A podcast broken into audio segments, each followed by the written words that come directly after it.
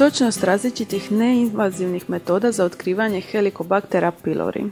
Dobar dan, ja sam Blanka Roje sa Medicinskog fakulteta u Splitu. Kohrenovi sustavni pregledi o točnosti dijagnostičkih testova nastoje obuhvatiti sve znanstvene dokaze koji bi liječnicima trebali olakšati odabir najboljih testova za dijagnosticiranje određene bolesti ili stanja. Tako je napravljen sustavni pregled o otkrivanju želučane bakterije Helicobacter pylori. Autor ovog sustavnog pregleda objavljenog u ožujku 2018. godine je Lawrence Best sa UCL Medicinskog fakulteta u Londonu, a njegov razgovor prevela je i pročitat će nam ga i Irena Zakarija Grković iz Hrvatskog Kohreina Medicinskog fakulteta u Splitu.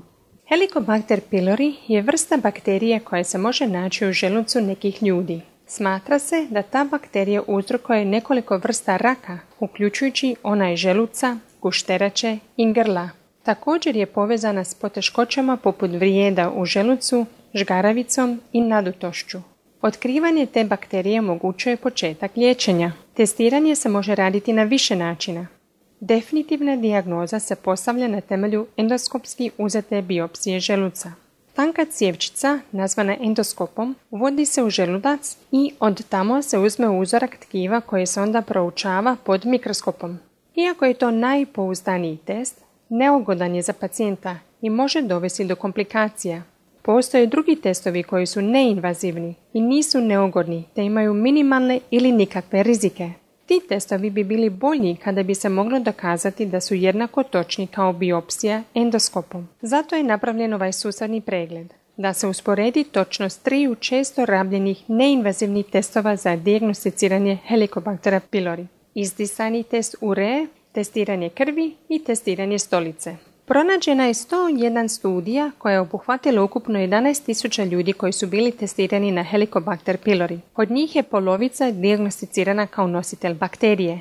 Sve studije rabile su jedan od ranije spomenutih neinvazivnih testova, čije su rezultate istraživači usporedili s biopsijom. Većina studija uključivala je pacijente sa žgarovicom ili sličnim želučanim tegobama, a isključile su ljude koji su ranije imali operaciju želuca ili su već bili liječeni od Helicobacter pylori.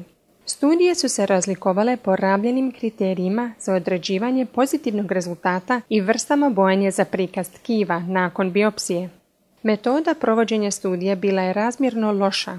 Kad smo saželi sve dokaze, pronašli smo da je izdisajni test URE točniji od testiranja krvi ili stolice. Na temelju uključenih studija to znači da u prosjeku ako se tisuću ljudi testira neinvazivno i 537 imaju Helicobacter pylori, 46 ljudi bez bakterije će biti krivo dijagnosticirani, a između 30 i 89 oni koji imaju bakteriju neće biti otkriveni, ovisno o testu. U zaključku, Isti sajni test ure, testiranje krvi i testiranje stolice mogu biti korisni za otkrivanje Helicobacter pylori u djece i odrasli koji nisu operirali želudac ili se pretorno liječili za Helicobacter pylori. Granica pri kojoj se ti testovi trebaju smatrati pozitivnim ostaje nejasna. Još uvijek ne možemo tvrditi koji je test točniji i zato su potrebna nova kvalitetnija istraživanja. Ako želite više pročitati o različitim testovima i pratiti obnovu ovog sustavnog pregleda, idite na cochranelibrary.com i upišite u tražilicu diagnostički testovi za Helicobacter pylori.